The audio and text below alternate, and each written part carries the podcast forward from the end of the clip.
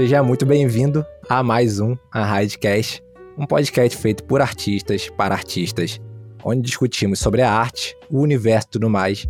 No episódio de hoje, nós vamos bater um papo sobre matte painting, photobashing para concept art e manipulação de imagens. E para esse bate-papo a gente chamou aqui Rafael Falcone, artista digital e o novo instrutor do curso na Anhide no curso Photobashing para concept art. Eu sou o Júlio de Carvalho. Eu sou o Gabriel Costa. E eu sou o Rafael Falcone. Muito obrigado, galera. Obrigadão por separar um tempinho para falar com a gente aqui, Rafael. Agradeço a sua presença aqui e vamos embora pro nosso podcast. Bora que eu agradeço. Eu vou fazer a apresentação aqui, como eu sempre faço a apresentação de todo mundo. Rafael Falcone estudou na Faculdade de Belas Artes, mesma faculdade que eu, olha só. é, fez curso de design gráfico, foi artista generalista na TV Globo e artista digital na Platino FDM. A gente vai passar pro nosso recadinho aqui da semana e já já a gente volta.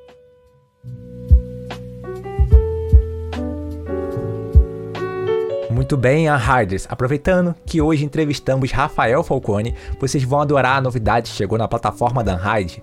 O curso Photobashing para Concept Art do próprio Falcone já está disponível. Esse curso vai te ensinar técnicas bem diferentes para você misturar fotografia e ilustração digital e criar cenários fantásticos e conceituais. Se você quer se tornar uma joia rara no mercado, confere lá no nosso site esse curso, torne-se um Rider hoje mesmo. E você quer saber onde você pode compartilhar todo o seu progresso e crescer ainda mais? No Café do Povo, o nosso servidor do Discord que é formado por uma comunidade incrível de artistas. Vem se juntar à galera, é só clicar no link na descrição desse episódio. Ah, e você tá sabendo que a gente chegou na Twitch, né? Galera tem que estar tá informada que a gente chegou na Twitch. Nós estamos na companhia incrível de artistas como Aqualua, Eri Soares, Randall e Jânio Garcia falando de arte, dando dicas, jogando junto e nos divertindo. Segue a gente lá também, é só digitar twitch.tv barra School. E agora, e a gente vai de volta para mais um episódio de Unhide Cast.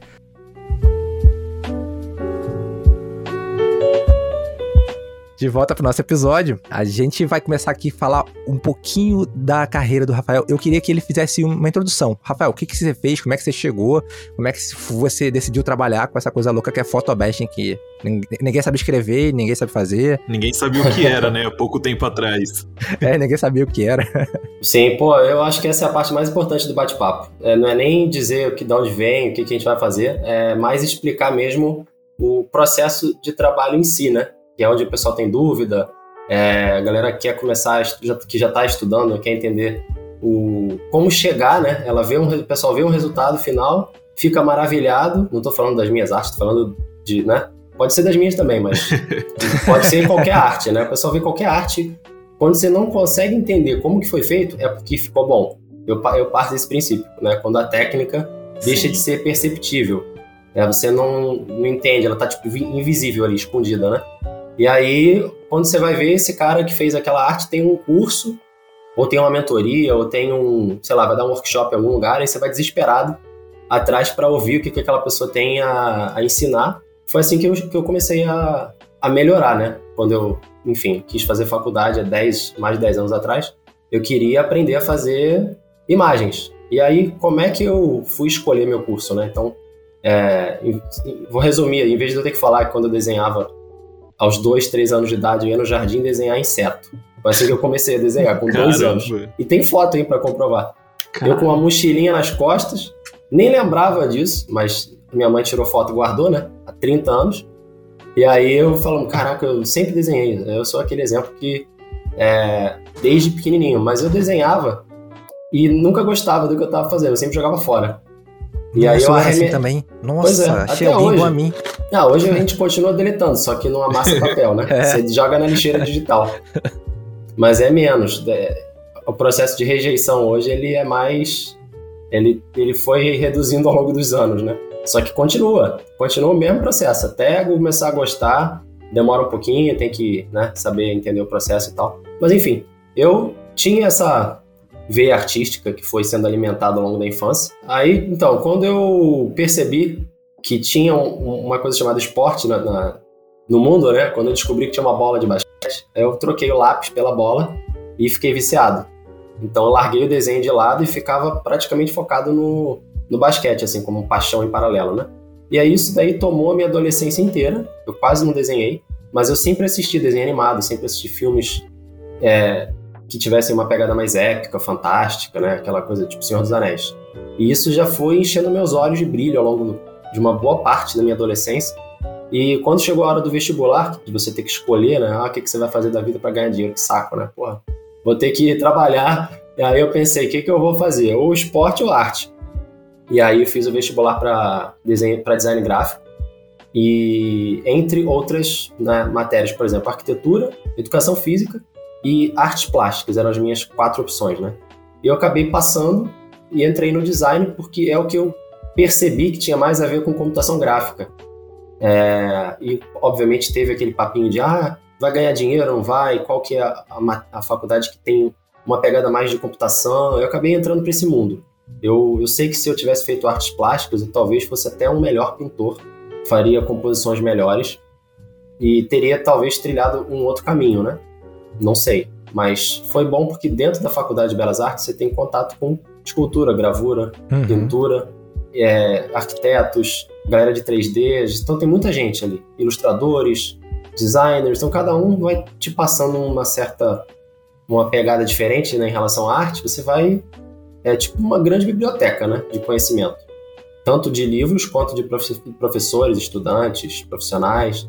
É muito, é muito interessante né, poder ter uma, uma formação tradicional dentro de uma faculdade né, renomada como a Escola de Belas Artes lá do, do Fundão e mesmo que tenha tido tanta treta, tanto problema, por exemplo, falta d'água, a interrompia as aulas, uhum. não tinha luz às vezes.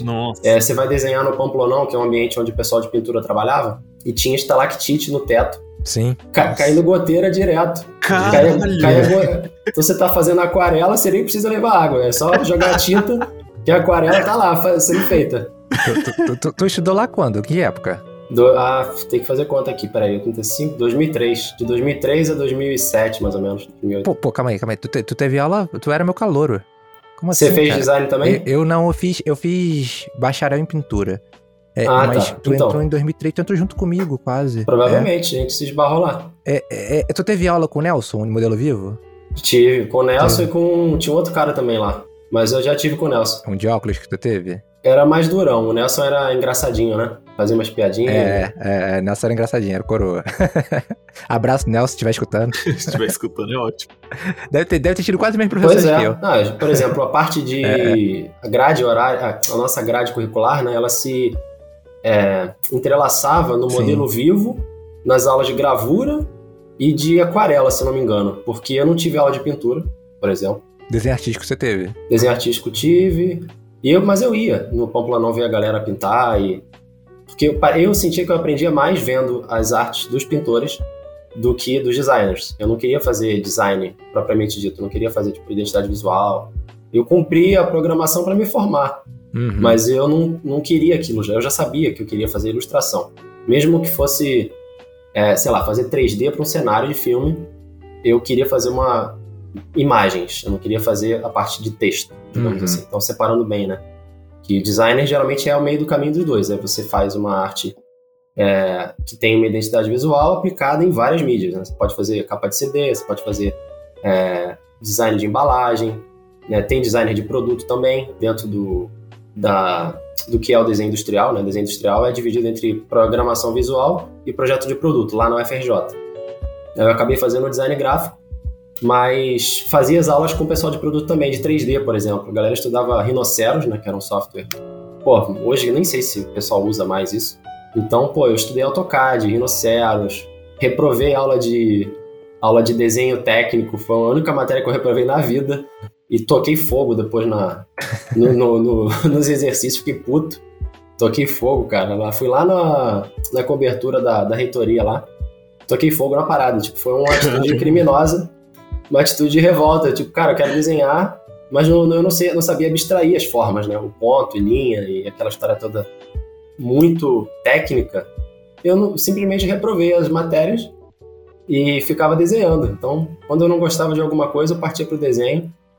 E todo esse tempo né, lá dentro serviu para isso, né? Para você tipo, ter tempo para treinar e para descobrir as coisas, para ver o que, que vai querer fazer da vida. Então, pô, foi muito bom ter tido uma base, pô, eu fiz gravura em madeira, fiz, sei lá, maquetezinhas, né, dessas de, de tanto de metal quanto de madeira, voltado para produto, para descobrir que não era aquilo que eu queria fazer. Nossa, é bem isso. Então, ter, ah, sim, é, isso é maneiro, Eu também. porque né?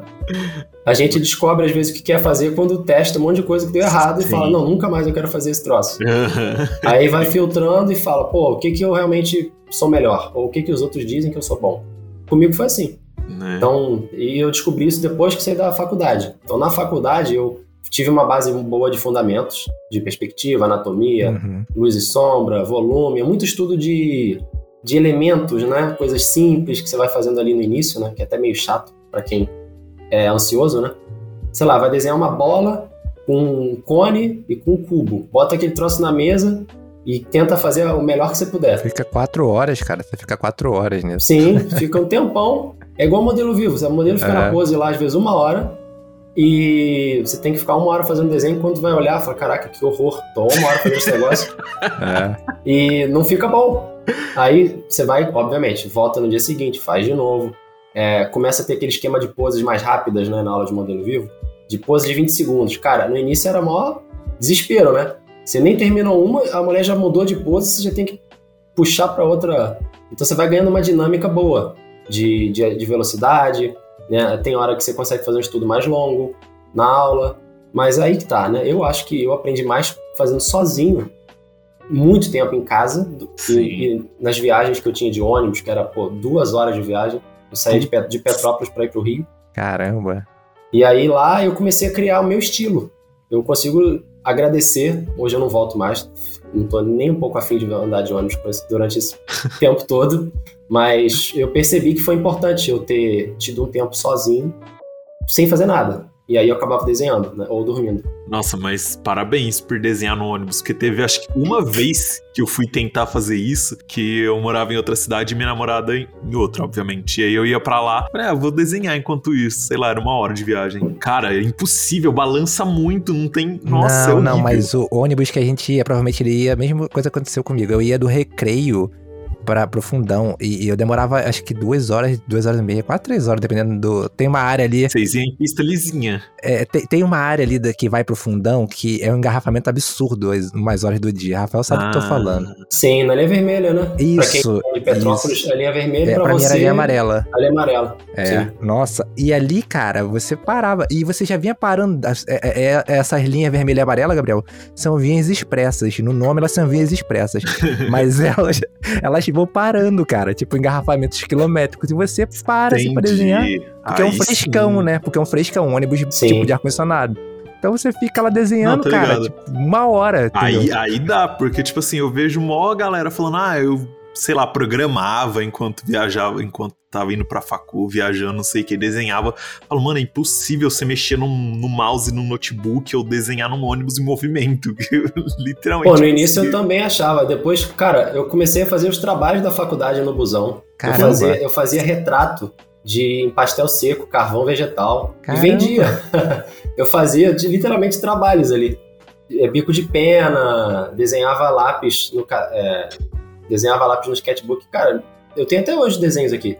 Não dá pra saber a diferença. Modéstia à parte, né? Eu fui aprendendo a trancos e barrancos, a, a- a- a- acompanhar a quicada do ônibus e aproveitar isso É. a meu favor. É tipo isso. É, tipo isso, tipo isso. Nesse Então, já, já que ele vai virar a curva e passar por um quebra-mola, eu deixo a mão mais leve e aí eu traço, dá uma, dá uma despirocada e, Tipo isso. enfim, fica mais solto. E eu, eu parei de usar borracha, cara, depois dessa. Do, do- do- sério, eu nunca Vida. mais usei borracha na vida. Vida de estudante de arte de faculdade pública, cara. Tá vendo, galera?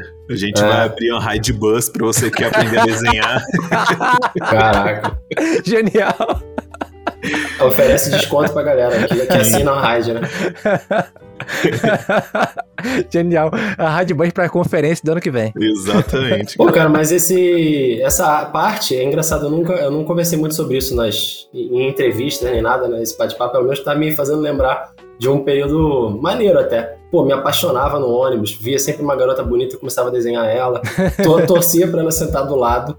E eu já tava com o desenho engatilhado ali, ou de uma próxima vez, né? Tentava alguma coisa. É... Claro, sempre tinha as famosas dormidas, né? Que você dá aquela dormida e Sim. des- desperta, dando aqueles solavancos. Tipo, você dá uma- um tapa sem querer na pessoa do lado, tá tão cansado, né? Você E acorda aí- assustado achando que tá em outro estado. Fala, meu Deus. Sim, às vezes, você, às vezes você acorda jurando que já chegou na garagem do- da empresa e ainda tá na linha vermelha. E não saiu do engarrafamento. Aí, Caraca, porra, tem que voltar. Enfim, tem muita história, cara. É, você passa a ser conhecido como o, o moleque que desenha no ônibus. É, é. E aí começa a te pedir pra fazer caricatura de fulano. Então tem um, uma parada interessante, assim, do, do coletivo, né? Quando você vê as mesmas, as mesmas pessoas indo pro mesmo lugar, se ferrando juntas, você passa a absorver a miséria do outro e forma uma conexão. Não, é. Uhum. uma coisa que acontece é que quando você vê a pessoa que tá perdendo o ônibus, você sabe que ela pega todo dia, você fala, ô motorista, o cara tá ali. Sim, exato. Porra, mas essa é a parte mais louca. Vai Eu- descer! Vai descer, Sim. vai descer. O pessoal sabia que eu vinha correndo com uma pasta A2 debaixo do braço, né? Caramba. Desesperado, saía lá da reitoria depois da aula e tinha que ir até o CT, né? Que era o prédio lá da, de Centro de Tecnologia, que é onde o ônibus parava. O ônibus não ia até a frente de onde, eu, onde a gente estudava na reitoria, né?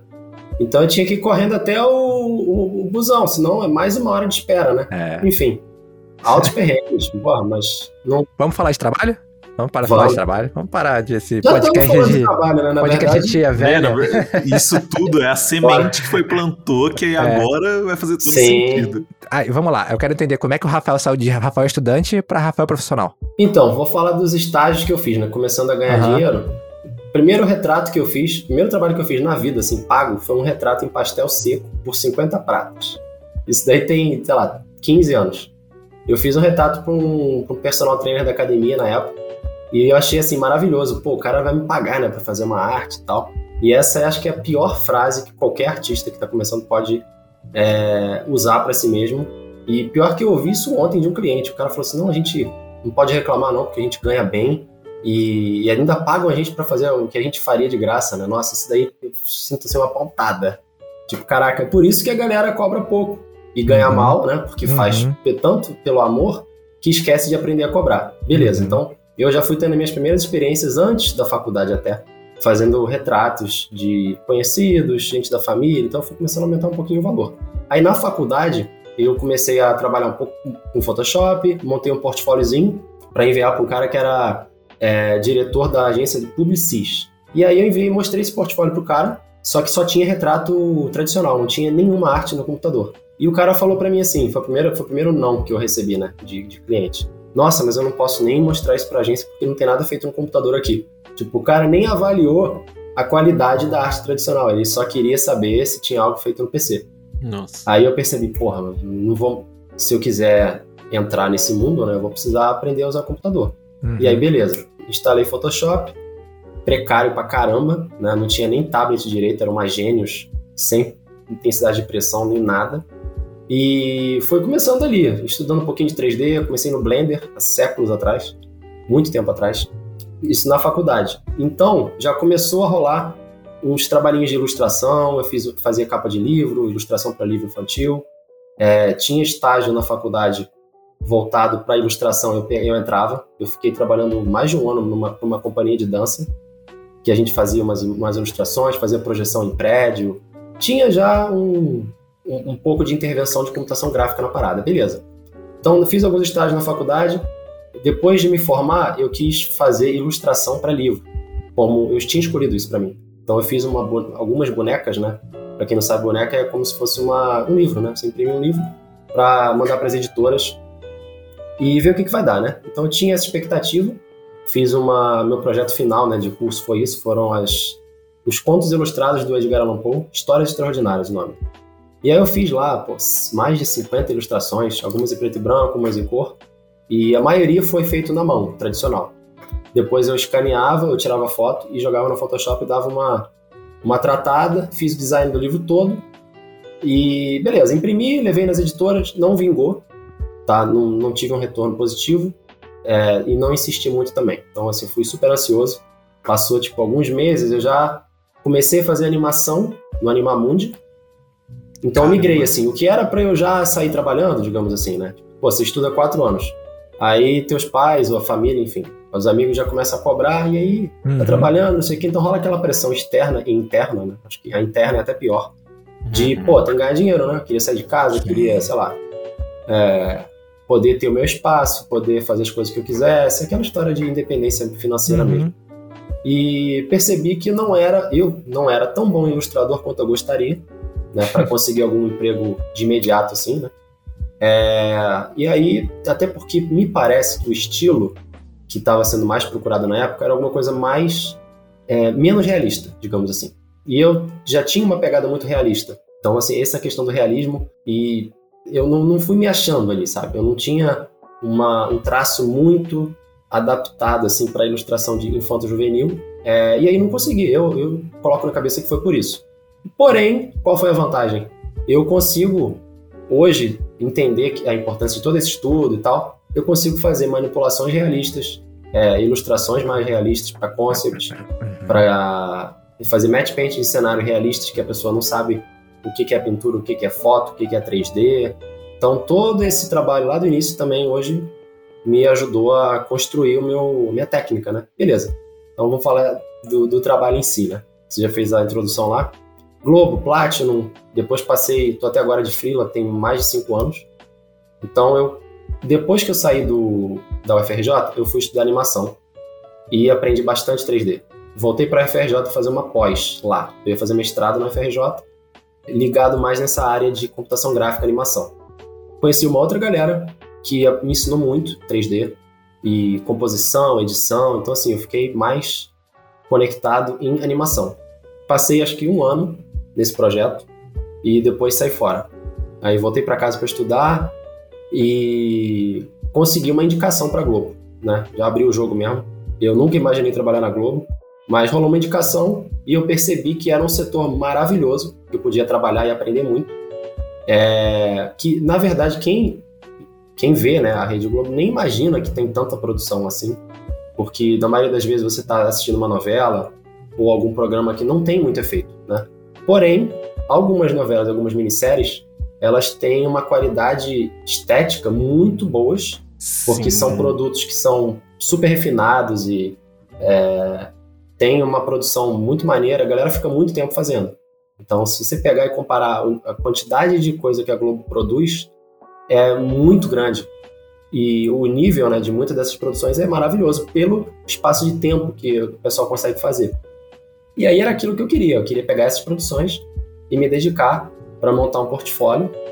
Então, assim, mesmo lá dentro, eu já estava pensando em sair. Eu não queria ficar.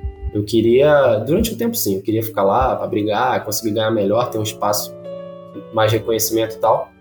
E aí depois fiquei quatro anos lá. Eu também conheci uma galera sensacional lá. Várias pessoas que até hoje trabalham comigo, são amigos e a gente se fala direto.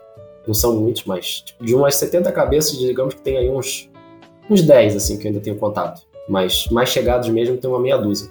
O que é muito maneiro, né? Você consegue indicar um cara de composição para um trabalho, é, um animador, às vezes alguém de, de, de 3D, quiser fazer alguma parceria, né? Sim, Até para trabalhar sim. fora. Eu conheço gente que foi trabalhar fora e já tentou me indicar já para outras empresas, né? É, de fora do país para fazer freela. Então é um mundo de contatos, né? Querendo ou não.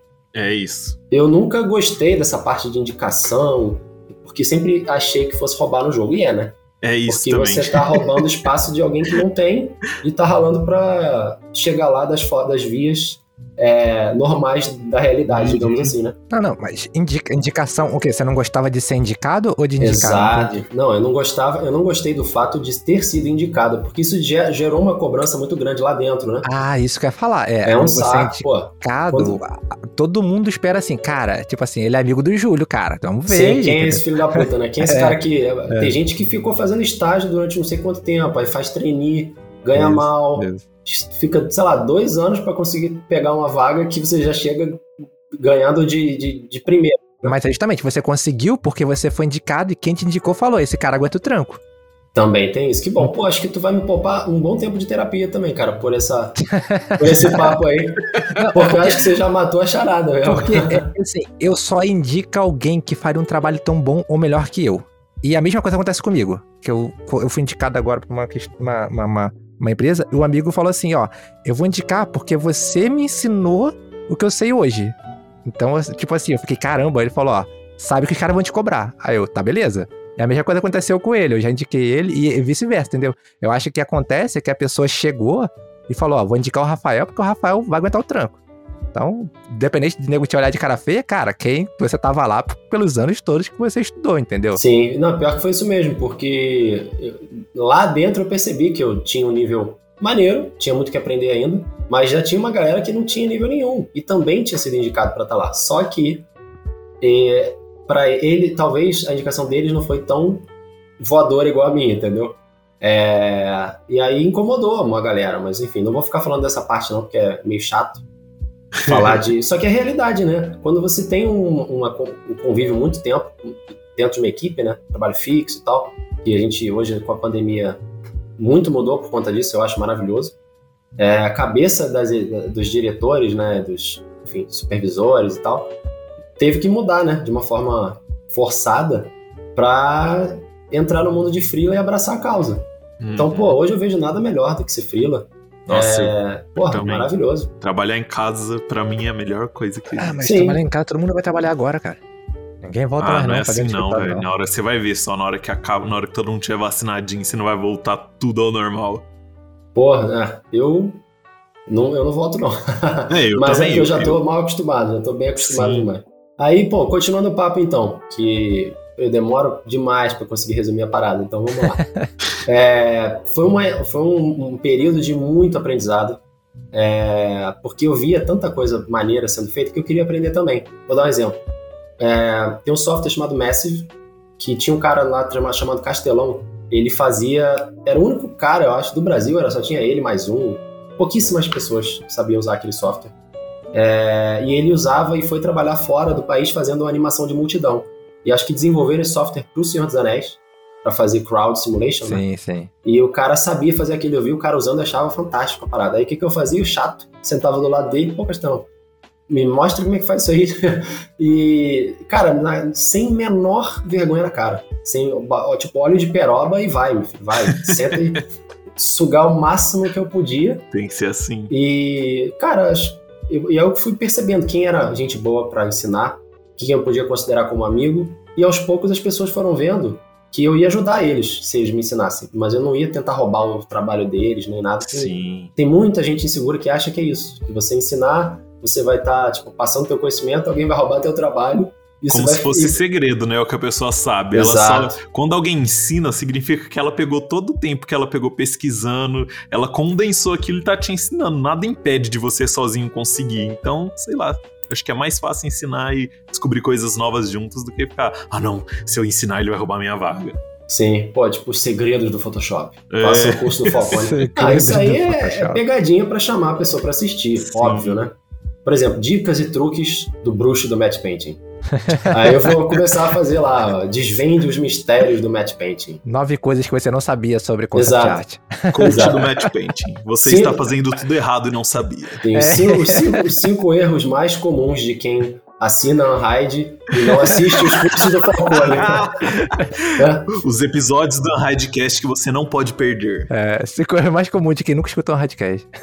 Tá vendo? Eu, pois é. Eu mesmo, eu confesso que é a primeira aí, vez que eu, aí, que eu tô participando. Pô, cara, tem uns podcasts. Eu participei de um podcast do, do Hugo, do Dodge Burn. Tem eu um vi. podcast da galera do. Do Tanto Pix, Tantos Isso, Pixels, que também é bom, é super maneiro. Bom. E, enfim, agora já virei fã de vocês, eu vou ter que ouvir todos os outros agora enquanto trabalho. Aí, tá vendo? tá consertando os erros. Pô, sim, nunca é tarde demais para aprender. Aliás, né, tem gente que acha que só porque já passou dos 30 que não precisa estudar de novo, né? Ou porque já estudou tanto, apanhou tanto, que, enfim, ah, nossa, já tô velho para fazer isso. É, Cara, essa é a pior parada. Foi o tema do nosso último podcast. Ah, é? Que bom. Mais ou menos isso. É, se você não escutou, escuta aqui, vai estar no card, YouTube. Vou botar lá. E aí, vamos lá, vou ver se eu consigo terminar de responder essa pergunta. Comecei a trabalhar, beleza, Globo, saiu da Globo, eu saí como match painter, praticamente. Lá dentro eu estudei um monte de coisa, tracking 3D, é, eu era generalista 3D também, ou seja, alguém podia me passar qualquer coisa em 3D para fazer. Caramba! Tudo, qualquer coisa eu fazia. Não ia ficar 100%, né? Mas eu conseguia resolver o rojão e entregava. É, então eu fui ganhando uma certa agilidade né, de processo que é muito boa. Por exemplo, eu lembro que teve uma cena que eu fiz, cara, nossa, se eu achar isso vai ser muito bizarro. Eu fiz a Fiorella surfando numa onda que eu tive que fazer tudo. Eu fiz um modelinho 3D dela, riguei, botei na prancha, fiz uma onda quem me ajudou nessa onda foi até um cara que eu mesmo indiquei esses dias para um job. O cara fez um rig de onda na época do, daquele filme Surf's Up, que Caramba, é do, dos pinguins. Cara. Lembra desse filme? Lembro. Não Pô, esse filme tinha um, uma animação de onda bizarra, bizarra, sim, bizarra. Sim. E aí, esse cara, o Tundra, o nome dele, ele era, tipo, um dos pais lá dentro, né, de conhecimento. Ele e o Piola, eram dois caras que faziam animação, os caras sabiam de tudo. Tradicional, digital, beleza. O cara me ajudou a fazer a cena e fez um rig de onda. Aí eu fiz a espuminha, fiz o shading. Em uma semana eu tinha a animação da menina é, surfando, com um mar 3D. Enfim, entreguei a parada. E eu, eu, eu, era assim, eu era aquele cara que você podia pedir qualquer coisa, eu me virava e fazia. Entendeu? Louco, né? E, só que tem, a galera não acreditava. Entendeu? Tipo, o chefe não, não era meu amigo porque eu botava ele sempre em furada, tipo, pô, Falcone, você tá tranquilo? Não, pô, tô tranquilo, tô com outros sete projetos aqui, mas dá pra fazer. tipo, era assim, era incrível. Tá tranquilo. fazer tudo, cara. E, dava, e eu Me conseguia. Identifico. É, é o Otto, né? O povo da, da Unhide. É. Querendo abraçar o mundo, cara. E aí. Mas assim, é aquela história. Eu conseguia fazer, beleza, não ficava nível top, mas entregava dentro dos padrões aceitáveis, ia pro ar e vambora. No dia seguinte, vamos para outra. Então tinha muita energia quando era novo ali no, no processo. Depois eu fui percebendo que não estava sendo legal é, ter, pegar tanta coisa. Isso gerava um certo desequilíbrio com os outros que não faziam a mesma quantidade, né? E eu mesmo percebi que estava me sobrecarregando e ganhando pouco para o que eu estava produzindo. Então gerou um, uma busca por mais salário, aí, enfim, não deu certo. E eu percebi que eu tinha que focar em uma área específica lá dentro e para construir uma carreira como artista digital mesmo, né? E eu botei na cabeça, cara, esse negócio de animação. Eu fazia animação de personagens, mas eu apanhava tanto. E aí eu percebi o que, que eu sou melhor, né? O que, que as pessoas me, me pedem mais para fazer? Match paint que é cenário realista. E é você fazer um background de uma cena, você estender um cenário que foi filmado no, no, no estúdio, fazendo composições de foto, né? Ou o photo bashing. Então esse é, o conteúdo do curso lá que eu, vocês podem acessar lá na Raid já vai estar no ar. Quando já vai estar no ar. Então, tá, vocês tá podem ir lá, Photobash para Concept Art. É, tudo que eu ensino lá, mesmo que não seja exatamente o match painting realista, né, com 3D, com foto e tal, é uma base para vocês fazerem o concept para esse match painting. É como se vocês estivessem fazendo a primeira blocagem, né? Ou de uma ilustração, de um cenário realista. E então tudo isso eu aprendi com desde a Belas Artes até passando pelo 3D e passando pelo Photoshop realista dos match paintings de novela. Então são conhecimentos que foram agregando, né? Fotografia, 3D e Belas Artes, né? Tá tudo conectado. Então tem um pouco de tudo isso lá no curso, vocês podem ver. Tem aula de fundamentos de composição, tem aula de. de desenho no ônibus. De desenho no ônibus. Tem desenho, tem um processo de desenho inicial lá.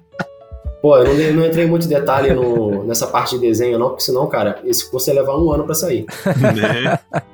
Eu acho é. que, pô, é mais longo que o meu curso, cara. Eu acho que não vai ter, não. Tem um do Rafinha que eu acho que bateu o recorde. Acho que foi o primeiro curso dele. 20 e poucas horas, um negócio é, assim. grandão. Aí é, ele foi enxugando depois. Espero que meus próximos cursos sejam, sejam mais enxugados. Mas é bom, assim, é bom fazer aquela, aquele descarrego de informação. É, claro, né? Tem a galera da edição pra, pra não Cada aula minha era uma trilogia de Senhor dos Anéis, praticamente. Nossa. A gente ama vocês, galera da edição. O cara que editou, ele já sabe fazer o bagulho, de tanto que ele viu. O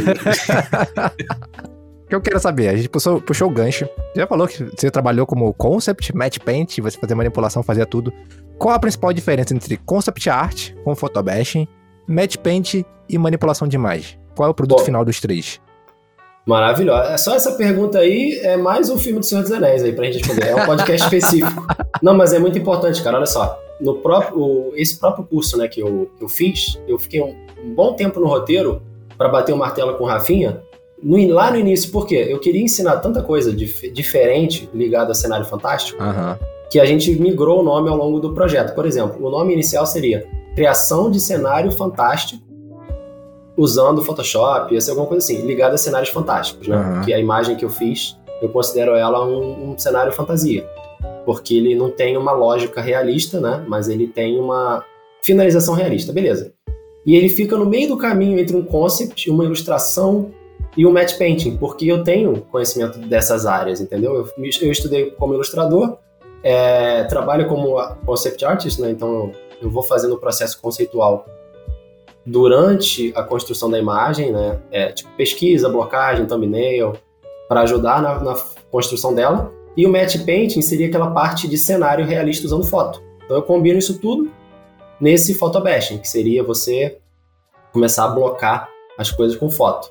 Mas enfim, vamos lá, vamos responder diretamente. O concept art é uma arte conceitual voltada para alguma área específica. Por exemplo, concept art para game uhum. é um processo. Concept art para publicidade vai ser um outro processo. Né? Concept art para filme é um processo diferente. Então, cada um tem uma particularidade que vai se moldando uhum. é, de acordo com a mídia que você vai entregar. Por exemplo, tem muita gente que eu sei que está ouvindo aí, trabalha com pós-produção, quer trabalhar com pós-produção de impresso. Eu vou dar um exemplo. É, quer trabalhar com a Light Farm, que faz pós para impresso, digamos, né? E aí você também tem que ter um concept para pós-produção.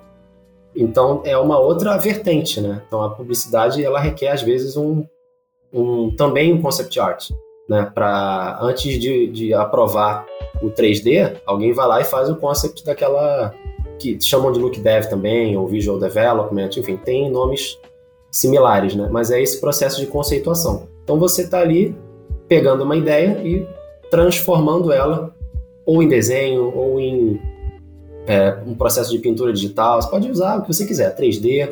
A galera hoje em dia já quer ver tudo realista, né? Então esse processo de dentro do concept art está cada vez mais real quando você precisa de um resultado final realista. Então a galera já quer fazer environment, por exemplo, já vai assistir o curso do Eris lá ou da galera de environment, né, que já tem um resultado super realista e já quer sair fazendo concept realista em 3D. Então tem gente que segue para esse com essa técnica, né? Mas ela é uma etapa inicial do projeto. Beleza, então já falei do, do concept, né? Independente de qual área, é o início do projeto. Passa pelo concept artist lá. Depois do, da ideia, cai no concept, depois do concept aprovado, você vai para produção. Então, se tiver que fazer em 3D, é, fazer, sei lá, tirar uma foto e para depois ir para o matte painting, né, passa pelo concept primeiro. O matte painting em si, essa explicação acho que vai, tomara que ajude muita gente. E quem ouviu, por favor, não me pergunte de novo, porque eu falo tanto disso no curso e na mentoria. É, porque é muito importante entender. O matte painting vem do filme, tá? São aqueles cenários de vidro que o pessoal pintava quando não tinha ainda Photoshop. É, e, e, quando você não conseguia construir um cenário impossível.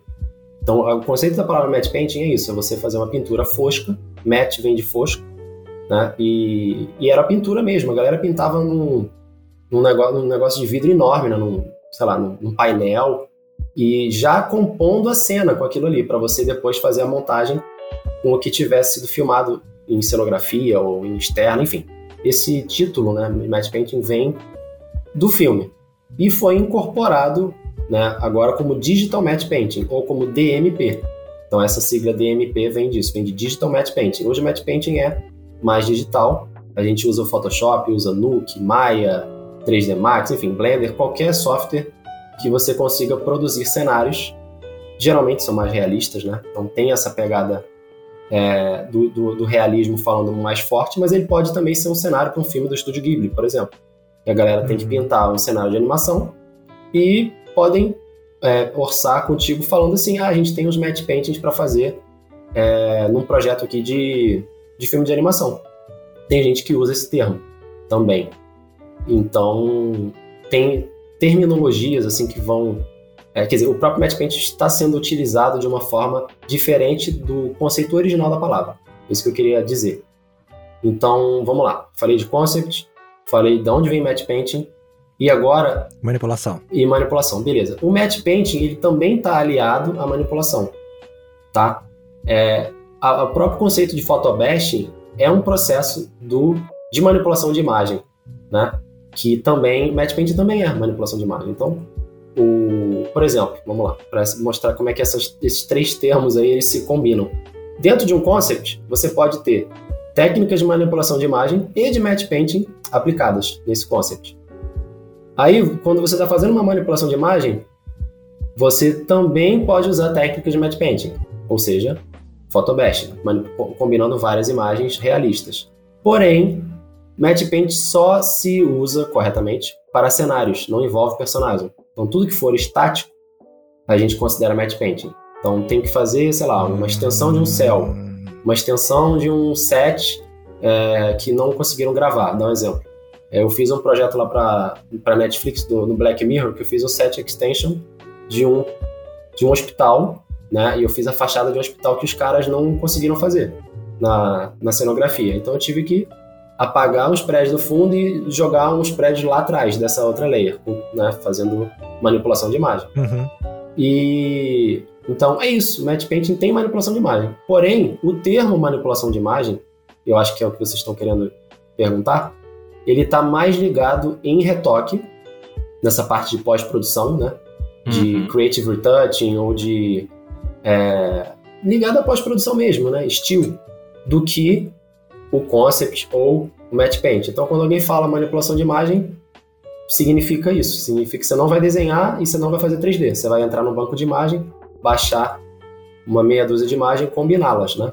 Uhum. Então, é, acho que foi uma explicação super densa, né? Acho que a galera vai sair com mais dúvida do que, do que entrou. é, bem, é bem legal, porque você explicou. Na mesma pergunta eu fiz, eu falei sobre as três partes do processo sem perceber. Porque o Concept Artist trabalha na pré-produção, o Match Painter na produção e o, o manipulador, né, o Retoucher, trabalha na pós-produção.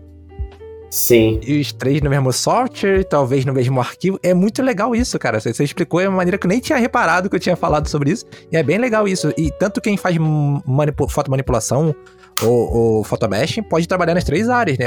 Eles passeiam de uma área para outra. Sim, com certeza. Pô, você pode fazer, vou dar um exemplo, de, de trabalhos que eu fiz é, só no Photoshop ao longo dos anos. Ó, eu já fiz capa de, de jogo lá do World of Tanks. Eu Sim. fiz usando tudo isso. Eu fiz um concept é, usando, foto, usando manipulação de imagem, né? Eu entrei lá no Shutterstock, assinei o um plano um mês. É, os cara, a agência tinha feito um, um layout né, desenhado. Só que daquele layout desenhado eu não conseguia aproveitar nada. Eu usava aquilo de base e eu ia ter que montar uma cena super realista. E aí veio logo de cara, né? Tipo, a referência era a capa do Need for Speed, né? Tipo, maior sonho, né? Fazer capa de jogo. E eu vi que as referências eram projetos assim que eu nunca imaginei, né? Que eu ia ter um dia referências desse tipo de projeto. Beleza. E aí eu sabia que tinha que ser realista, né? É, porém, com uma pegada mais publicitária, mais é, de, de, uma certa liberdade poética de brilhos e luz e composição mais dramática, né? Uhum. Não tinha que ficar assim é, com cara de filme, tinha que ficar com cara de foto, né? De foto mais ilustrada e tal. E aí teve 3D, teve muita manipulação de imagem. Então eu fiz desde o concept com combinando desenho e pintura digital, com por cima até do 3D. Então eu fiz isso com um amigo meu chamado Fábio Bispo, famoso de Java. E ele fez o 3D dos tanques e eu fui pintando por cima, usando textura, usando foto, para montar essa capa. Né? E aí aprovou, foi um projeto de um mês, assim, maravilhoso trabalhar com isso, né? Então eu peguei desde o concept até o matte painting do fundo e a pós-produção de combinar o 3D né, com esse cenário. Eu consegui fazer tudo isso no Photoshop, sozinho, né? E a ajuda do meu amigo que fez o 3D. Mas eu não precisei de, de outra ferramenta. Só conhecimentos de ilustração e, e Photoshop já foi o suficiente para matar né, esse projeto. Então, dentro de um, de um projeto de impresso, eu consegui fazer isso tudo com essas técnicas que vocês aprendem lá no curso. E sim, sim. outros projetos, vou dar um exemplo assim dos mais diversos, né? É, eu já fiz ilustração para jogo também no Photoshop com manipulação de imagem, porém tinha que ser dentro de hexágonos e eles tinham que combinar entre si. Era tipo um Civilization o jogo. E aí, cara, foi um projeto maneiraço, porque eu fiquei dois anos fazendo e eram ilustraçõezinhas. Caramba. Só que o cara me achou no ArtStation por causa dos meus painting realistas. Ele achou maneiro queria construir um mundo, né, do jogo com a mesma qualidade das, dos meus match paints, só que deu ruim, né, porque é, é, eu falei para ele, cara, não tem como eu fazer, eu vou ficar muito tempo produzindo esse negócio, porque é, ele queria um nível muito alto no 2D, então ele ia ter um trabalho de conseguir montar as coisas, né, impossível, não rolou. A gente tentou fazer no 2D no início, acabou que ele foi partir para 3D. Depois de dois anos trabalhando, Caramba. o que, o que era para ser a arte final do jogo, de dele simplesmente pegar e mapear lá, serviu como concept. Uma doideira, né? Porque depois ele chamou um cara para fazer o 3D. em cima de tudo que eu tinha feito já. então imagina, dois anos de conceituação, é, de vários hexágonos, cada transição de terreno, eu fui fazendo, de, por exemplo, de do deserto para é, mato, e do mato para o pântano. É, mato que eu digo assim, uma área meio tipo Islândia, assim, que tem aquele gramadinho mais lisinho. Aí o cara me passava uma referência de tundra, né, de um, sei lá, de um Ártico. Aí eu fazia a transição da grama pro Ártico, do deserto pro Ártico, da praia pro Ártico. Então eram zilhões de paisagenzinhos com as devidas transições. Então foi é um tipo de um job que também eu consegui fazer, com manipulação de imagem e ilustração. Sem contar os outros, né? Por exemplo, é, publicidade. Eu consigo fazer desde os concepts desenhados, né, iniciais, quanto a algumas pinturas mais rápidas, até é, retoque fotográfico e composições mais complexas. Por exemplo, tem o trabalho do, da Audi que eu fiz, que tem uma espiral praticamente, né? E é parecido com a composição é parecida com a imagem que o Milton fez de um astronauta, que ele olha o mundo assim, de uma câmera, hum, que você vê aquela espiral e é impossível de você fazer isso é, com uma foto, com, né, com algumas fotos. Então é uma combinação de várias fotos que requer também conhecimento de, de tudo isso, né? Manipulação de imagem, match painting e fotografia, você combina tudo, né? E aí, enfim, tudo para conseguir sobreviver fazendo o que gosta, né? Tem, você tem algum conhecimento de fotografia? Tem que saber fotografia, ajuda a saber para conseguir fazer essas cenas? Ah, ajuda com certeza. Na verdade, você não precisa ser um fotógrafo, né? Muito bom. É... Até porque eu mesmo nunca cliquei em nada profissionalmente. Mas eu já tirei bastante foto. Estudei fotografia na faculdade. É... Mas o mais importante é você entender a questão das exposições é, no curso lá tem uma aulinha só sobre isso, sobre trabalhando em 32 bits, por exemplo. Você pode pegar um render que tem de uma HDR, né, que tem bastante exposição, bastante informação de luz na imagem, e você abre ou fecha a entrada de luz na imagem, né, para trabalhar a imagem. Então, uhum. eu acho que essa questão dos valores tonais de uma foto em preto e branco é muito importante para quem está trabalhando com arte digital, porque você vai precisar aplicar é, esse tipo de, de conceito né, dentro do Photoshop, para quem quer trabalhar com Photoshop, tá? Mas se aplica no 3D também. Como é que o cara vai tirar um render com uma mulher, né? Fala, cara, mas pode ser care, cara, caro. Hoje em dia. Pessoas. Sim, seres humanos. É, te ajuda, cara, a fazer render, fazer shading. Por exemplo, o curso de iluminação do Rafinha. É um curso recomendável para qualquer um de qualquer área. Sim, né? sim. Você pode fazer, usar no, no Match Painting, você pode usar no 3D, você pode usar na foto. Então é uma ilusão a, a galera que está começando a achar que tem que estudar só um negócio, né? Tá tudo conectado. Uhum. Quando eu trabalhei na Platinum, puxando a sardinha para a parte de trabalho, né? É, eu percebi que o pessoal lá já tirava foto olhando na tela do, do Mac, na época, né? Levava o display direto lá pro, pro estúdio e coisa que eu não tinha nem ideia que era assim que fazia. Então eu já tirava foto vendo como é que estava o resultado final, né? É, quando eu comecei a tirar as primeiras fotos, obviamente, eu não tinha, eu tinha que revelar no, na, na salinha lá da UFRJ, né? Então você aprende a clicar e tem que dar certo antes de você poder editar, né? Porque era não editável. E então conheci gente lá também que trabalhava com foto do, do jeito mais tradicional, editando no Photoshop só usando curva e abrindo fechando informação, sem mexer em color balance, sem fazer tratamento de cor muito dramático. O cara era super preciosista, Alberto, trabalhou comigo lá. E aí eu fui percebendo que esses bons profissionais, que bons não, ótimos, né, que já estão há mais de 30 anos com isso, lá dentro, eles têm um conhecimento de foto, de quem começou a trabalhar com manipulação fotográfica há muito tempo atrás, e por isso que eles são melhores do que a maioria. Uhum. Porque eles têm uma base de fotografia né? E tem gente boa em 3D lá dentro, então eles conseguem trabalhar qualquer ideia, né? tanto a ilustração, quanto o 3D, quanto foto, combina tudo, que nem a galera da Light Farm, enfim, Zombie, tem um monte de estúdio que segue o mesmo workflow. Né? A maioria dos estúdios hoje em dia tem equipes que atendem a todas as, as demandas, né? Dentro dessa, desse mundo que a gente vive aí. Uhum.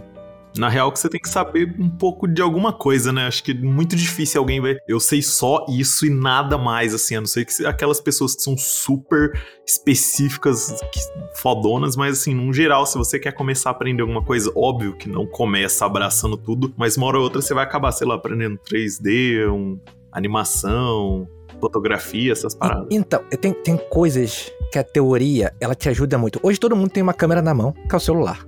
O meu celular, ele tem uma coisa chamada Pro na câmera, que você clica e ajusta tudo manualmente. Sim. E, cara, o curso do Milton, acho que o curso dele é três horas. Tipo, eu, eu vi o curso dele mexendo no meu celular, porque eu queria testar as coisas. Cara, é muito rápido e a teoria me ajudou em um monte de coisa, entendeu? Iluminação, corte de câmera, composição. E, tipo, coisas que eu pensava assim, pô, não vou usar isso pra nada, né? Eu sou pintor digital, eu sou ilustrador.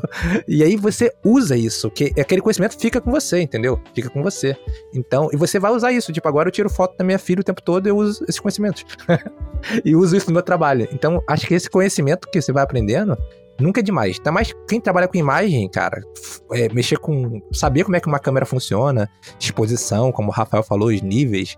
É, acho que ajuda muito, ajuda muito. É, muda a sua cabeça de maneira de pensar imagem, né? Que é o que a gente faz. A gente faz, independente de concept, match painting, photobest, é uma imagem final, entendeu? Então, pensar imagem é uma coisa assim que saber como funciona uma câmera, como é que pensa um fotógrafo, como é que. Tempo de abertura, essas coisas assim, ajuda muito. Sim, pô, isso que você falou acho que resumiu tudo que eu queria dizer desde o início.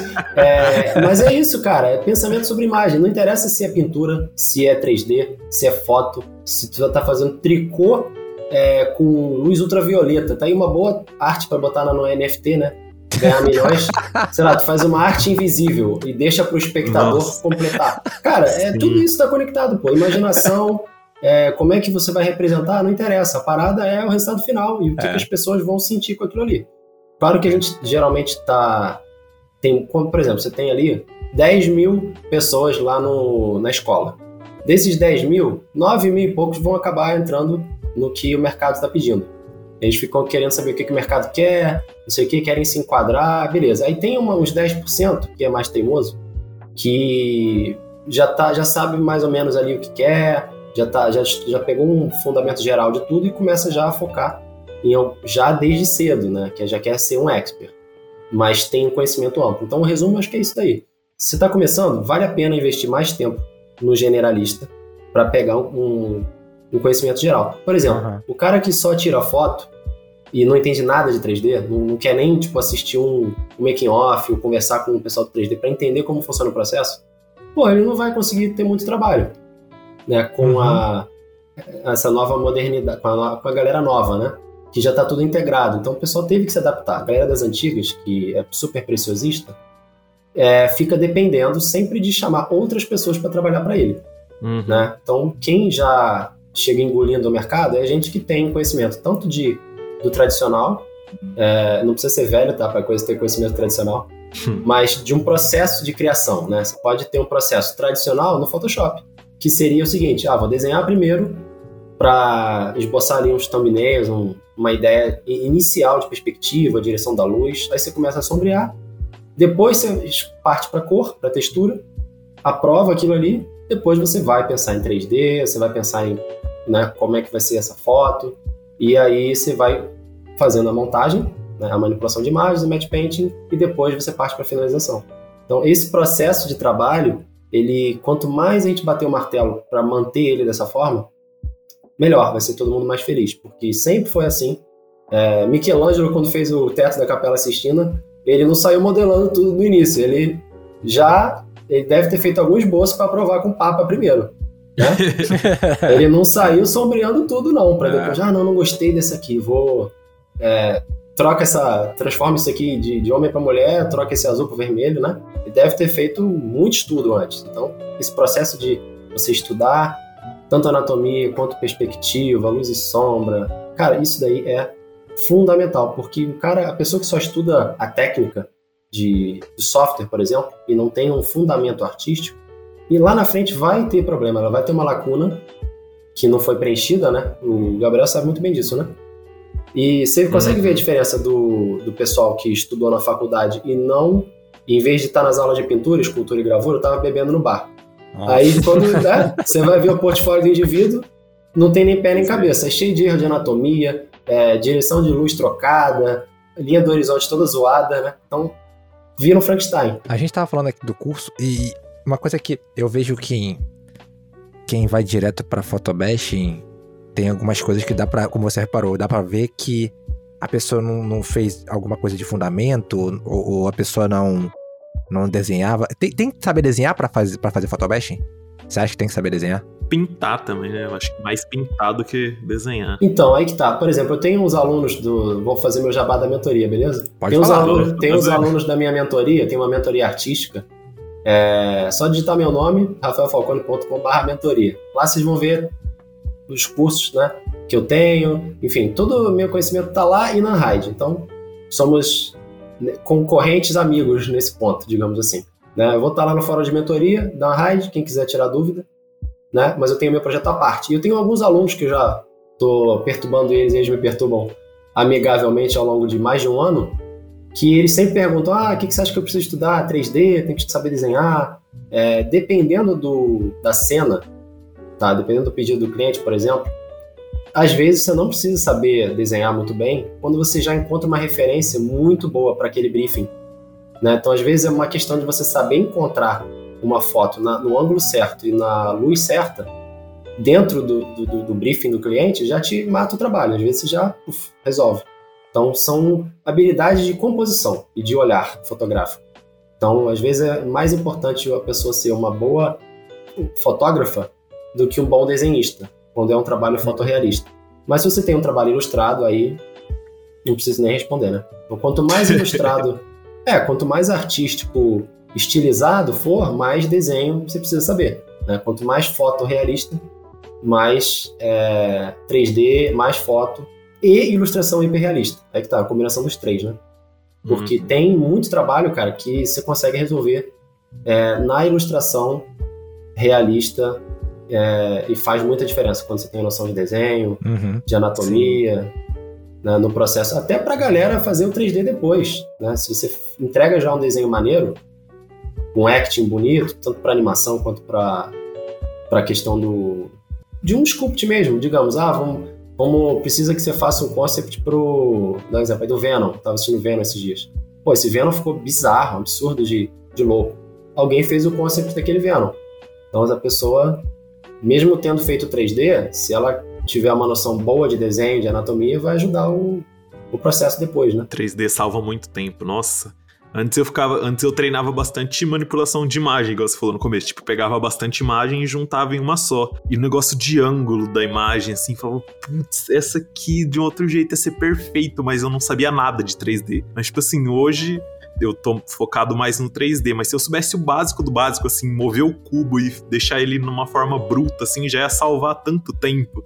É muito, assim, importante ter uma noção das outras áreas mesmo. Se soubesse colocar ele de frente, né, Gabriel? Projetar, projetar a textura com a câmera e depois não, só nem mexer, né? precisa de textura, eu só queria a forma, sabe? Não, a coisa que salva, salva a vida para mim é, eu tô no 3D e eu pego, eu projeto a textura com a câmera, boto de frente, aquela front view, coloco a textura, aquela textura de frente, aí depois eu mexo o ângulo. Só para ter é uma isso. base para pintar por cima. Então, é, a, a, parte de paint over é um, um, outro trabalho também que eu já fiz bastante e eu acho maravilhoso, adoro. Se eu pudesse, ficava só fazendo isso. Explica Mas, o que é paint over para quem não sabe aqui. Quando você tem, por exemplo, vou, vou, vou, exemplificar nos últimos projetos que eu peguei nessa vertente, né? Uhum. É, eu fiz um concept para um jogo recentemente chamado Domain, um jogo brasileiro aí. Quem quiser uhum. dar, uma, dar uma moral, já tem o site lá, Domain the Game, se não me engano. E eu fiz uns paint overs, os caras, o pessoal da equipe lá já tava blocando o cenário, fazendo a parte do, da engine mesmo, né? Construindo o cenário, já tinha parte da programação funcionando, alguns levels, né? É, então, nesse, nesse jogo específico, eu me chamaram para fazer essa parte de concept art, né? Só que não foi uma concept, um concept art de você fazer ali as vistas todas, né? De um prédio, por exemplo, ou de um personagem, de uma arma. Não teve um design é, tão voltado para as vistas, né, é, ortográficas, digamos assim. Foi um concept mais voltado para fazer um visual específico, de um ângulo. É, na verdade, eu fiz alguns também, de, de vista e tal, mas o pessoal percebeu que seria mais útil me chamar para fazer as vistas mais realistas, para tipo, mostrar mesmo a, o mood do de como seria aquele level. Então eles já pegavam os ângulos assim de 3 quartos, uma perspectivada melhor de câmera, é, que aí eu conseguia em uma imagem fazer o melhor dos mundos ali. Você tinha tanto a textura do, front view, né, quanto do lado da lateral, e um pouco do topo. Então eram vistas um pouco mais de cima, algumas de baixo para cima, quando era mais necessário, né? É, às vezes pensar a silhueta de um prédio, visto de baixo, enfim, tudo depende muito do ângulo que o que você entra em cena com o herói, com o personagem. Então deve ser uma, um momento que você vai ter, sei lá, um inimigo vindo do céu, os caras me pediam para fazer o paint over de baixo para cima. Uhum. Aí eles pegavam print screen mesmo, da, da própria viewport do. Eu nem sei qual é o software que estavam usando lá. Unreal, sei lá. É, me mandava o print screen mesmo do, do, negócio. Não tinha nem alpha pass, não tinha nada do 3D. Era uma parada crua mesmo, e eu que me vire. Mas era o suficiente para eu ter a perspectiva dos prédios, é, a referência do, do personagem lá do 3D, né? Do, do herói e saber o que, que os caras queriam em termos de direção de luz. o diretor de arte lá, o Alan, já fazia um briefing maneiraço, já montava um painel de referência super maneiro, que eu também ensino lá no, no curso a montar um mood board. E, pô, esse meu mood board, vou ser sincero agora, sem falsa modéstia, ficou mais legal do que a própria arte final. Porque eu fiquei uma semana fazendo um mood board, tem Caramba. muita foto, cara. Tem, acho que é um PDF com 10 páginas se bobear.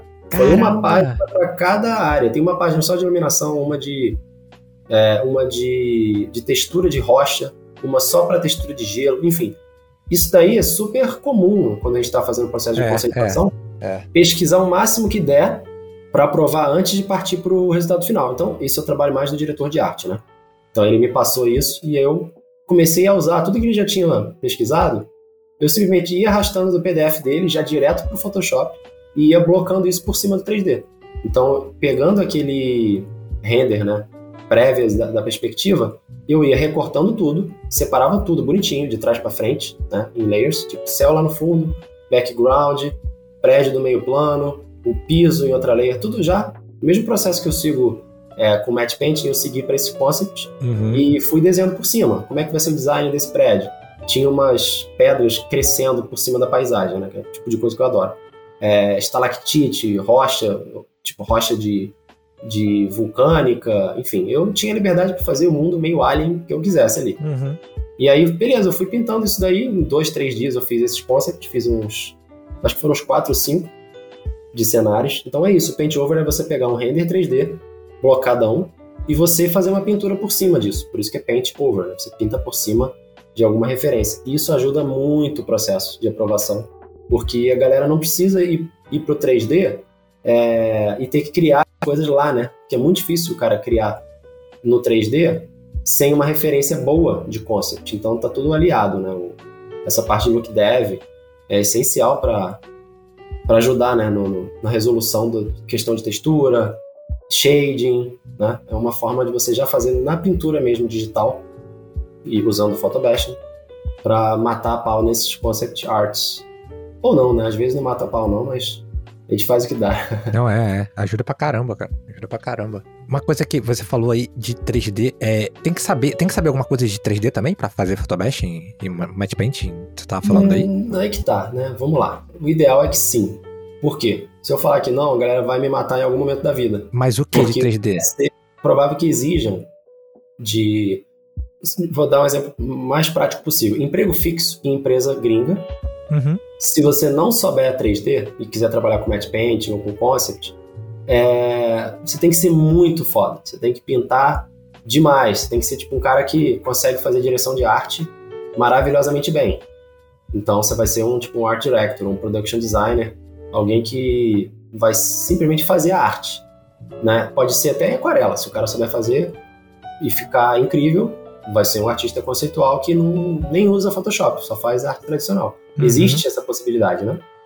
Então, aí, se a pessoa quiser trabalhar com concept art mais realista é, e realmente entrar ali no, no, workflow mais pauleira e não souber 3D, mesmo esquema. Vai ter que ser muito bom no Photoshop, bom em fazer design de, de vistas ortográficas, tem que saber fazer de tudo, tanto design de personagem quanto prop, environment, né? É, concept art hoje em dia é bem generalista, assim, dentro uhum. do mundo ilustrado, sim, né? Sim, sim, é sim.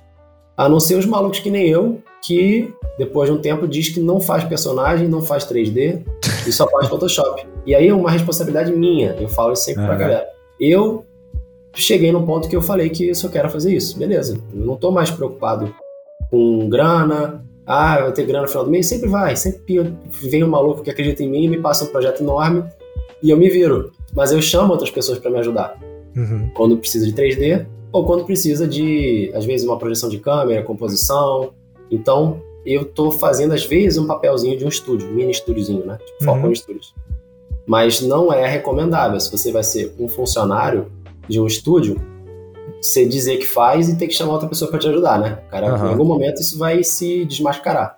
Então é importante você ter esse know-how, esse conhecimento, porque só vai agregar valor, né? Tanto para um concept artist quanto para um match painter. É, os processos hoje estão integrados, né? Um concept que você faz sem 3D, mas o resultado final tem que ser realista, vai passar pela galera do 3D. Então, se você já fizer uma blocagem 3D no início, meio caminho andado para quem for pegar aquilo e desenvolver, né? Então, é essa que é a noção que a pessoa tem que ter, de que espaço que ela quer ocupar, em qual empresa, qual é o workflow daquele, daquele estúdio. Tem estúdio que usa Maya e Nuke, por exemplo. E aí na vaga lá de Matte Painter, está especificado, ó, obrigatório conhecimento de Maya, Nuke e habilidades artísticas de design. E pintura, formação acadêmica em artes plásticas, tem gente que pede, tem estúdio que uhum. pede para você comprovar isso, né? Então seria tipo pegar a formação lá do Gabriel com a minha, juntar as duas e ainda tem que saber 3D, né? Maya, é. Nuke, tem que ter portfólio, enfim. É, nunca é demais. Se você puder estudar, o 3D é essencial. Eu passei pelo 3D também. Eu, hoje eu prefiro não fazer, porque eu percebi que eu ficava muito tempo é, lidando com software e eu, a parte artística eu tava ficando meio, meio burro, assim. Eu tava. É... Eu, eu, também percebi isso, eu dei uma afastada do 3D, porque eu percebi isso também, meio. É, é, é, eu acho que os, o, a parte técnica do 3D, ele consome muito tempo, né? É, você, Isso. A, é. Não é, Gabriel? Uhum. A parte o, técnica, ela passo, assim, para você começar a ter uma compreensão uhum. ok, assim, leva um tempinho. Isso. Mas aí depois, tipo, acho que vai mais fácil, sabe? Então, não vai. ah, vai. Vai sim. não, não, vai, porque você não. vai se botando desafios. É sim, é por isso que sim, não, não, vai, entendeu? Eu tô falando pra pessoa ter um conhecimento básico só. Não, não pra ela. Ah, não, sim. O básico, sim, sim. Porque o que acontece? Artista é uma, uma coisa é, que, que, tem que apanhar, né? Porque a gente consegue alcançar o nível que a gente queria, a gente fala, pô, eu acho que eu quero mais. Todo mundo fica satisfeito onde tá. A gente fala, não, não, eu acho que eu quero mais. E a gente vai lá e olha um cara absurdo tá trabalhando no Senhor dos Anéis, no Avatar, a gente fala, eu quero aquilo. Pois é. Você se bota. Ah, mas também acho que não é nem só a gente que fala, mas acho que, tipo assim, o mercado evolui e a é. gente tem que evoluir. Porque, tipo assim, Sim. não tem, sei lá, não é igual, sei lá, um barbeiro que pode fazer como ele fazia nos anos 80, 90. Assim, gente que não se atualiza já era, acabou. Não tem outra Exatamente. Chance. A não ser que você ocupe um cargo de criatividade e de, da parte estética que não envolva é o produto final, é o que eu tô dizendo. Uhum, a parte, ou você seja, sei lá, que fique no background estratégico, é, diretor de arte, ou que você seja um cara extremamente fodão no mundo que as pessoas falam, nossa, olha lá, aquele cara usa, sei lá o que, do XP ainda para fazer arte. É. é isso mesmo, é, esse, esse é o, é o resumo da ópera mesmo. O negócio é que tem muito diretor de arte hoje em dia que já faz isso também no 3D, faz os matte paints lá você olha o concept do cara, parece final a parada. É, o concept é. É, é, é, quase um frame de um filme, né? Olha só, parece, parece até que a gente tá ensaiado, mas a gente não tá, galera. O Rafael não sabia da pergunta que eu vou fazer agora. Que era como continuar evoluindo com o photobashing, já que a sua cena final já é realista. como o aluno vai melhorar depois de fazer o curso? Pois é, então a ideia desse curso é, além de tentar ensinar tudo que eu sei em um curso só, né? Como se minha vida fosse acabar e eu vou ter que botar o conhecimento todo ali. Você tá bem? Você tá bem? Tá, tá, tudo bem, tá tudo bem. Mas eu, às vezes eu uso disso a, a, meu favor. Tipo assim, cara, eu vou fazer esse negócio como se fosse, tipo, a última parada que eu vou fazer na vida. Aí você ganha uma energia. Filho, se você está vendo esse vídeo. Pô, é muito maneiro. É muito maneiro isso. Já é, fiz essa parada várias vezes. Você fica meio, meio desesperado um pouco, mas dá certo. Tipo, cara, faz alguma coisa da vida, né? Não faz meia boca as paradas, não faz tosqueira, vai fazer um negócio faz direito. Então, já aprenda direito, aprenda, é, mas sem desespero, né? Faz aos poucos, vai é, entendendo que existem etapas. Conversa com as pessoas, pergunta, pô, quantos anos você estudou? e vê o nível da pessoa. Aquela pessoa falou que estudou só um ano, você vê o nível dela. Aí você pergunta para outra pessoa, né, que estudou, sei lá, 10 anos, às vezes já tem uma diferença gritante entre os dois, né, que seguiram caminhos diferentes também. Mas tem as exceções, tem aquela, aquele povo que rapidinho né, tem já um, uma noção muito boa que domina as coisas. Então, tudo é relativo também, não tem um tempo certo, né? Mas vamos lá, responder a pergunta. É, a, essa imagem que eu fiz pro curso lá, que vocês veem que é da caverna, tem os exploradores lá dentro, tem vulcão misturado com estalactite de gelo, tem vegetação no fundo, né? Tem uma praia entra a luz do sol. Eu fiz uma viagem lá técnica, né? Para ensinar bastante coisa sobre Photobash e também sobre concept, match painting, é, manipulação de imagem, tem tudo ali dentro do Photoshop, tudo que eu sei de iluminação e tal, tá lá. Porém, essa imagem não é uma imagem que você vai conseguir imprimir em alta resolução ou utilizar como se fosse um, um background de um filme ou funcionaria para um game, para um concept de um game ou para uma ilustração de um livro, né, que tem uma pegada um pouco mais artística, né? Quando a gente está falando de fotorrealismo, aí seria mais interessante ter uma uhum. produção em 3D daquilo ali, uhum. usar aquela imagem como concept, né, e fazer do zero o 3D, é, ou fazer uma manipulação de imagens a partir daquilo também, né? Usando as imagens que eu usei para o concept, eu podia também estar usando para um match paint ainda mais realista, né? Sem as pessoas e fazer um cenário e é, projetar em câmera e fazer movimento. Você pode transformar aquilo num cenário de uma animação. E também ensino isso no curso, como planejar a cena de trás para frente, tudo separadinho em layer, tanto para você ter um arquivo organizado, quanto para você preparar um arquivo para match painting e projeção de câmera. Eu também comento isso lá no, no curso. Então já tem uma basezinha assim da, da, da questão 2D para galera mais viciada em ilustração, né? E então ajuda. Se você também estiver trabalhando com 3D e quiser fazer pular para a parte da ilustração, né? Tem um, alguns conceitos aplicados ali. Por exemplo, usar o ZDF para fazer atmosfera. Nossa, isso é maravilhoso. Isso é maravilhoso. Tem uma questão de passes que eu comento também, mas não é específico para isso. Aí tem outros, o Rafinha, enfim, tem Você outros. Você pinta com render pass também? Direto, pô. pô minha, minha, minha pós-produção é render passe direto. Vamos fazer um hangout aí, pô. Aí. Não é não? Tem muita é coisa, bom. tem muita coisa maneira de, de quando você estuda 3D e depois vai para pós-produção, para ilustração, né? Vou dar um exemplo aqui. Por exemplo, passe de oclusão para fazer sombrinha de contato. Joga lá em Multiply. Já é o início da, do papo passe de glow, que vem aquele bloom glarezinho, né? Você joga em screen já abre um brilhozinho. Tudo isso vem do 3D, eu sei porque eu estudei 3D. Mas hoje eu não preciso mais trabalhar com 3D e o conhecimento fica. Eu não precisei me atualizar. Eu olho o passe e eu já sei para que, que ele foi feito, né? Vou dar um exemplo. Tem um passe lá de, sei lá, de SSS, né? Que é o Subsurface Scattering, é tipo a refração de um, vou dar um exemplo, de uma água viva. Tem a refração dela. Eu já sei que eu posso usar aquilo como como um screen ou como hard light, uhum. sei lá. E na minha cabeça aquilo já já tá automático, né?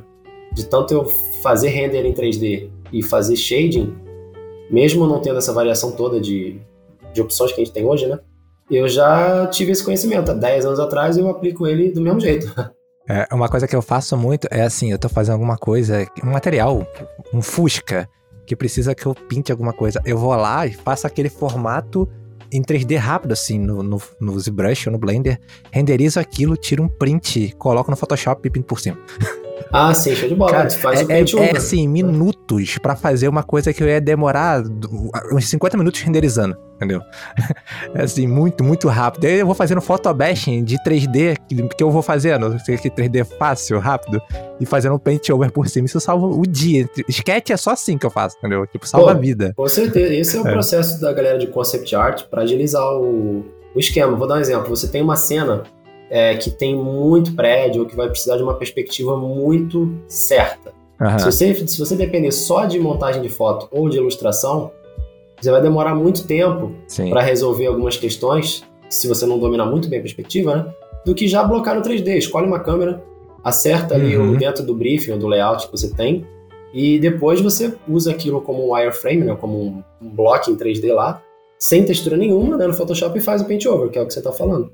Hum. E, e, dá para fazer o caminho também de projeção de textura dessa forma. Você pode fazer o modelo numa vista, dá um print, pinta a textura e depois faz o bake no 3D, né? Projeta aquela textura de, de volta no ZBrush, por exemplo. Um segredo que eu aprendi. A gente tá compartilhando segredo aqui agora no podcast.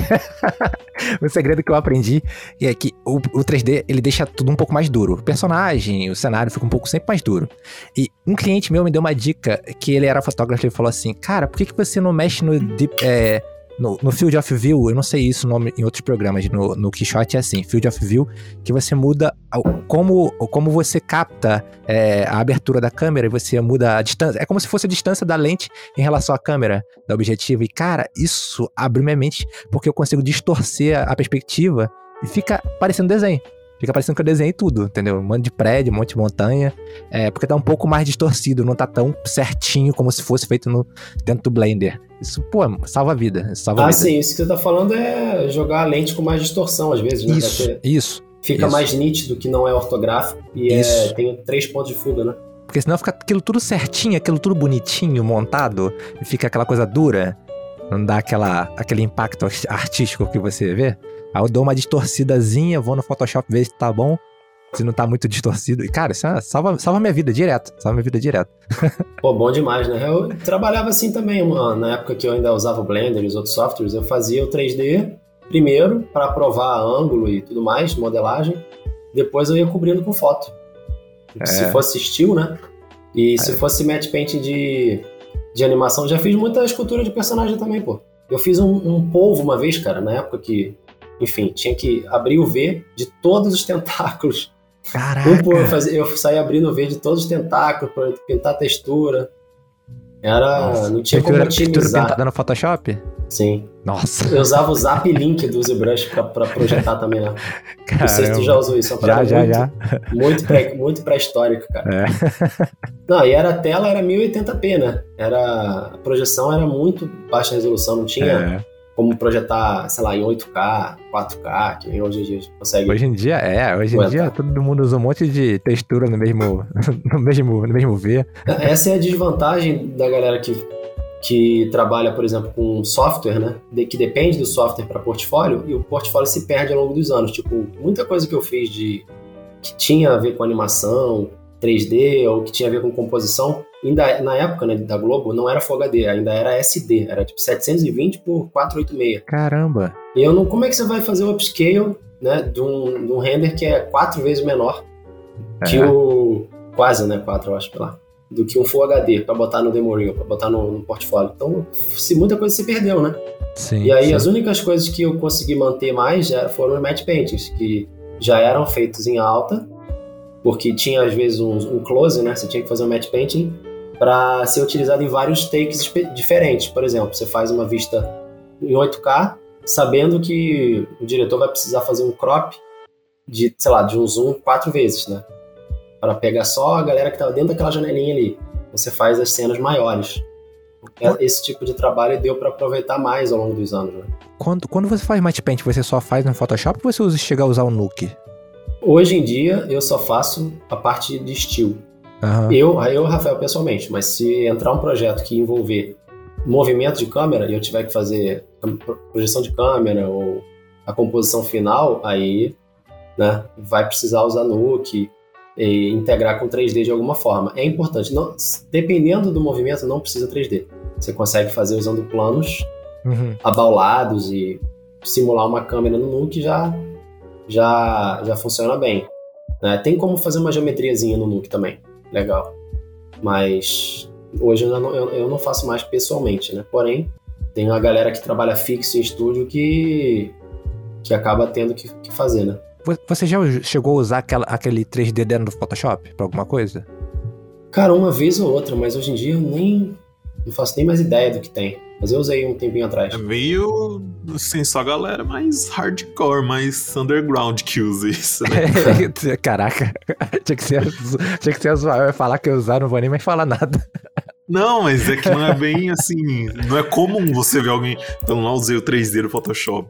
Eu vi uma vez o Edu usando. Isso, a única isso. pessoa na vida que eu vi usando é. foi ele. E o Edu a gente usava, mas pra concept, né? A gente usava pra ficar, pra ficar fazendo, testando que, as limitações do Photoshop, né? E, e, e, como ele trabalha com concept, o Rafael também trabalha com concept, eu pensei assim que ele poderia usar, porque é uma coisa assim que era para facilitar, né, a nossa vida, né, no Photoshop, só que é muito limitado, ainda é muito limitado. É mais uma base da base, né?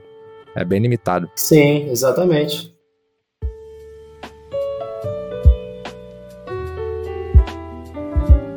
A gente tá chegando aqui no final do, do, nosso episódio, infelizmente. Por mim, eu ficava falando com o Rafael agora o dia todo, a gente ficava trocando figurinha aqui de concept art, photobest aqui. Pô, eu também, cara. Infelizmente mesmo.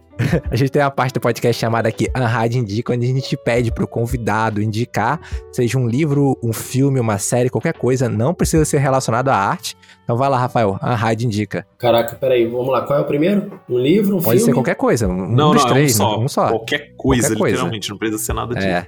Tá pior ainda, né, caralho? Eu tenho um Eu Pode tenho, ser que você esteja assistindo, eu um tenho todas as viu. opções para indicar, né? Então é. vamos lá, eu vou indicar o meu curso da Unhide para vocês fazerem. Já vai estar já, tá indicado. já tá indicado, já tá no link tô, aqui. Tô, tô frisando, tô frisando então. Ah, tá. E a minha mentoria. Aí, pronto, já, já falei. Pronto, Jabá 1 um e 2, né? Cara, tem tanta coisa aqui que você vai, vai me matar pra. O que, que eu vou conseguir agregar a mais do que todo mundo já tem para dizer e diz, né? Vou indicar para o pessoal sair um pouco do computador, primeiro, quando puder, né? de máscara, e uhum. olhar o céu. Essa é a primeira indicação. Olha, passar mais tempo olhando para o céu e para iluminação natural. E em qualquer situação, de nascer do sol, meio-dia, é, isso você já vai estudando iluminação sem ter que fazer curso, sem ter que estudar software, sem ter que fazer faculdade.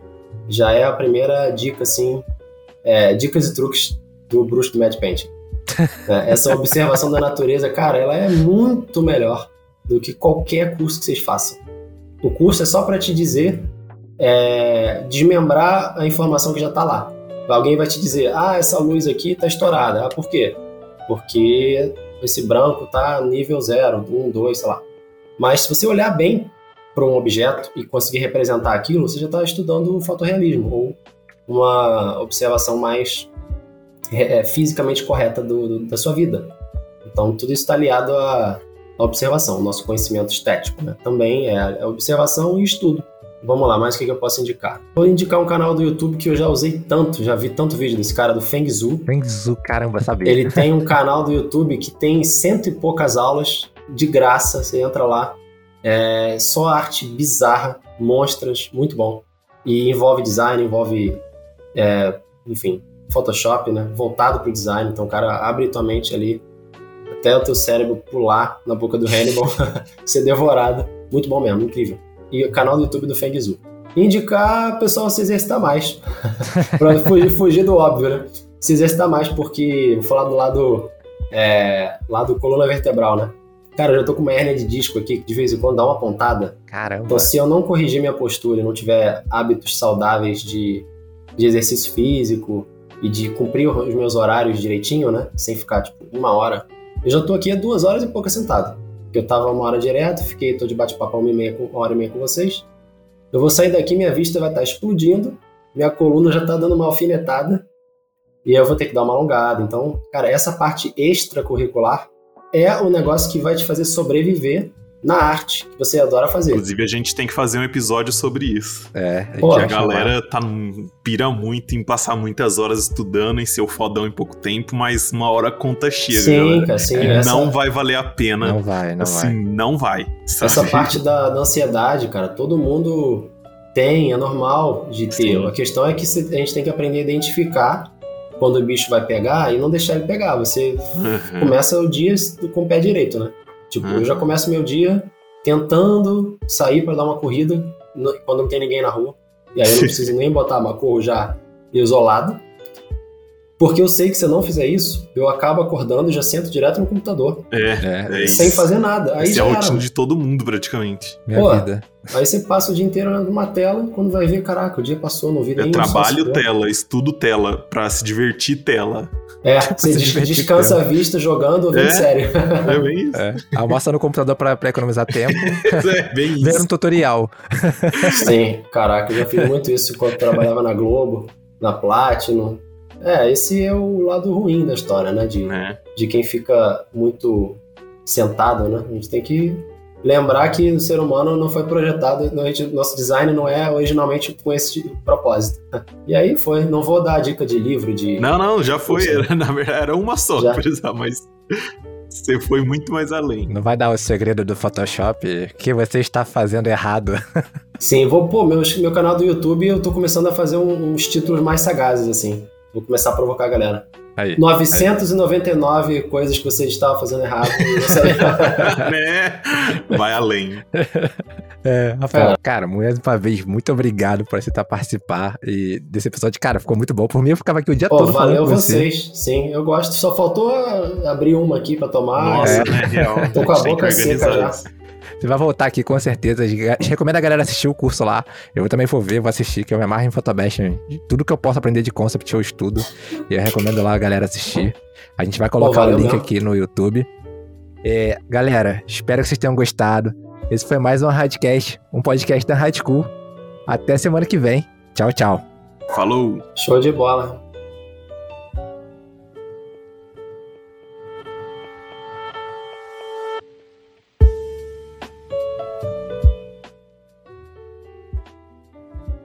Não sei se pode falar isso. Não sabe, tá aí você corta então. Mas, não, mas é, eles é, te acompanham é de um jeito que se você der um deslizinho, tossir, ou é, sei lá, deu, deu uma bugadinha às vezes na tablet, precisa reconectar, você não precisa dar o stop. A galera Sim. simplesmente volta, Opa. edita, aquilo fica maravilhoso. Vamos fazer de novo. É. Opa, vamos fazer de novo. É, Gabriel podia ser assim, né? Mas Tá vendo? não sou, beleza.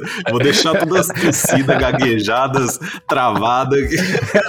Esse podcast vai ao ar cru, galera. Vocês vão ouvir a realidade. Vai ver minha gaguejada, né? Já virou stand-up, né? Podcast. É. Não tem mais, não fala mais de arte, agora é só. É. Né?